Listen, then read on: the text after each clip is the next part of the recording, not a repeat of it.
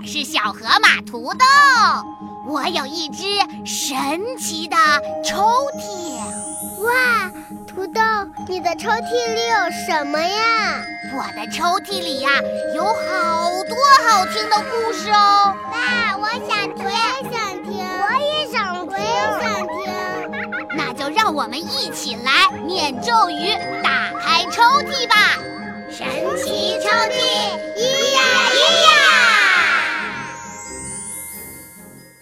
嗨，小伙伴们，又到了土豆给你讲故事的时候啦。我们接着来听小熊维尼的故事。上回我们说到，小熊维尼在兔子瑞比家吃了好多好多东西，结果在出洞口的时候不小心。被卡住了，陷入了一个进也进不去、出也出不来的尴尬境地。小兔子瑞比试了好多方法，都拉不出来它，只能去找小男孩克里斯托弗·罗宾想办法。那克里斯托弗·罗宾有一个什么样的好办法呢？我们接着来听吧。看我。变苗条，维尼熊和他的朋友们故事系列，由化学工业出版社出版。克里斯托弗·罗宾住在森林的另一头。当他和瑞比一起赶来的时候，他只看见了小熊维尼的前半个身子。一看到这，他就用怜爱的语气说了一句：“你这只大笨熊。”于是每个人都立刻觉得充满了希望。小熊维尼一边说，一边轻轻地抽着鼻子。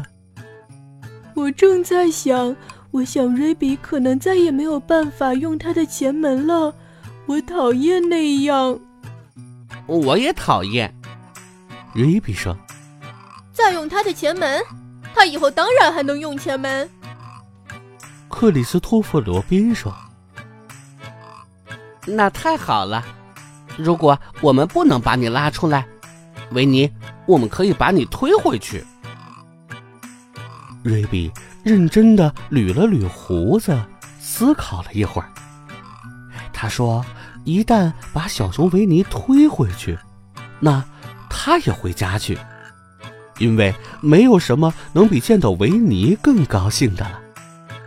有些人永远住在树上，有些人永远住在地下，但这没有什么大不了的。而且，你的意思是说我永远都出不去了？我的意思是说，既然你已经钻出来一半了。就这么退回去，好像有点可惜。克里斯托弗·罗宾点了点头。那么就只有一个办法喽，我们只有等你瘦下来才行。维尼非常焦急的问：“瘦下来要花多长时间呀？”我想要一个星期左右吧。一个星期。我可不能在这里等上一个星期，你只能在这儿好好待着了，大笨熊。要把你弄出来，实在是太困难了。哦哦，我们会给你念书听的。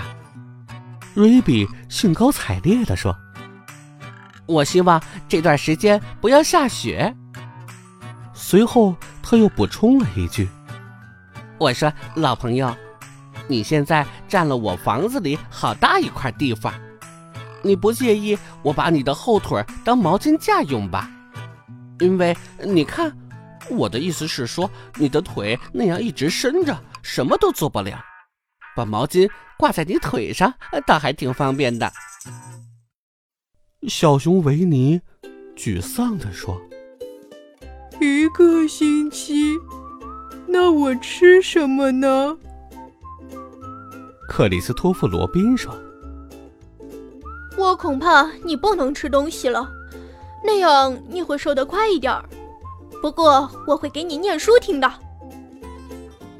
小熊维尼想深深的叹一口气，但是他发现他叹不了气，因为他被卡的太紧了。一滴眼泪从他的眼睛里掉了下来。他说：“那你能给我念一本坚强的书吗？一本能帮助安慰一头被一个非常狭小的地方卡得变形的熊的书吗？”就这样，整整一个星期。克里斯托弗·罗宾都对着维尼熊的上半身，给他念他想听的那种书。瑞比坐在维尼的后腿上晾他的毛巾。被卡在瑞比前门的维尼，开始觉得自己变得越来越苗条了。到了一个星期快结束的时候，克里斯托弗·罗宾说：“现在可以了。”说完，他紧紧地拉住维尼的两只前爪。瑞比跑过来拉住克里斯托弗·罗宾。瑞比的所有朋友和亲戚都过来拉住了瑞比，他们所有的人全部使劲的拉了起来。过了很长时间，只听见小熊维尼叫了一声：“哇！”过了一会儿，又听见他叫了一声：“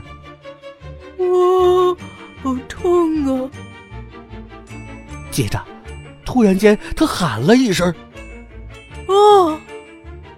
就好像塞在瓶子上的软木塞儿突然被拔出来一样。克里斯托弗·罗宾、瑞比，还有瑞比所有的朋友和亲戚。全都一屁股倒在地上，朝后翻滚了一圈儿。压在他们身上的就是小熊维尼，他终于自由了。维尼向他所有的朋友点头致谢，然后非常得意地哼着自己的那首小歌，继续到森林里散步去了。克里斯托弗·罗宾在后面充满怜爱的看着他，自言自语地说：“唉，这只大笨熊。”好啦，小伙伴们，今天的故事我们就听到这儿了，该给大家提问题喽。今天的问题是：克里斯托弗·罗宾给小熊维尼出了一个什么主意呢？知道答案的小伙伴可以用语音留言或者文字留言的方式回复到“土豆讲故事”的微信公众号，你将有机会获得我们的神秘奖品哦。另外，小朋友们也可以把你想听的故事留言告诉土豆，土豆可能就会讲给你听哦。小伙伴，记得明天还来听土豆讲故事。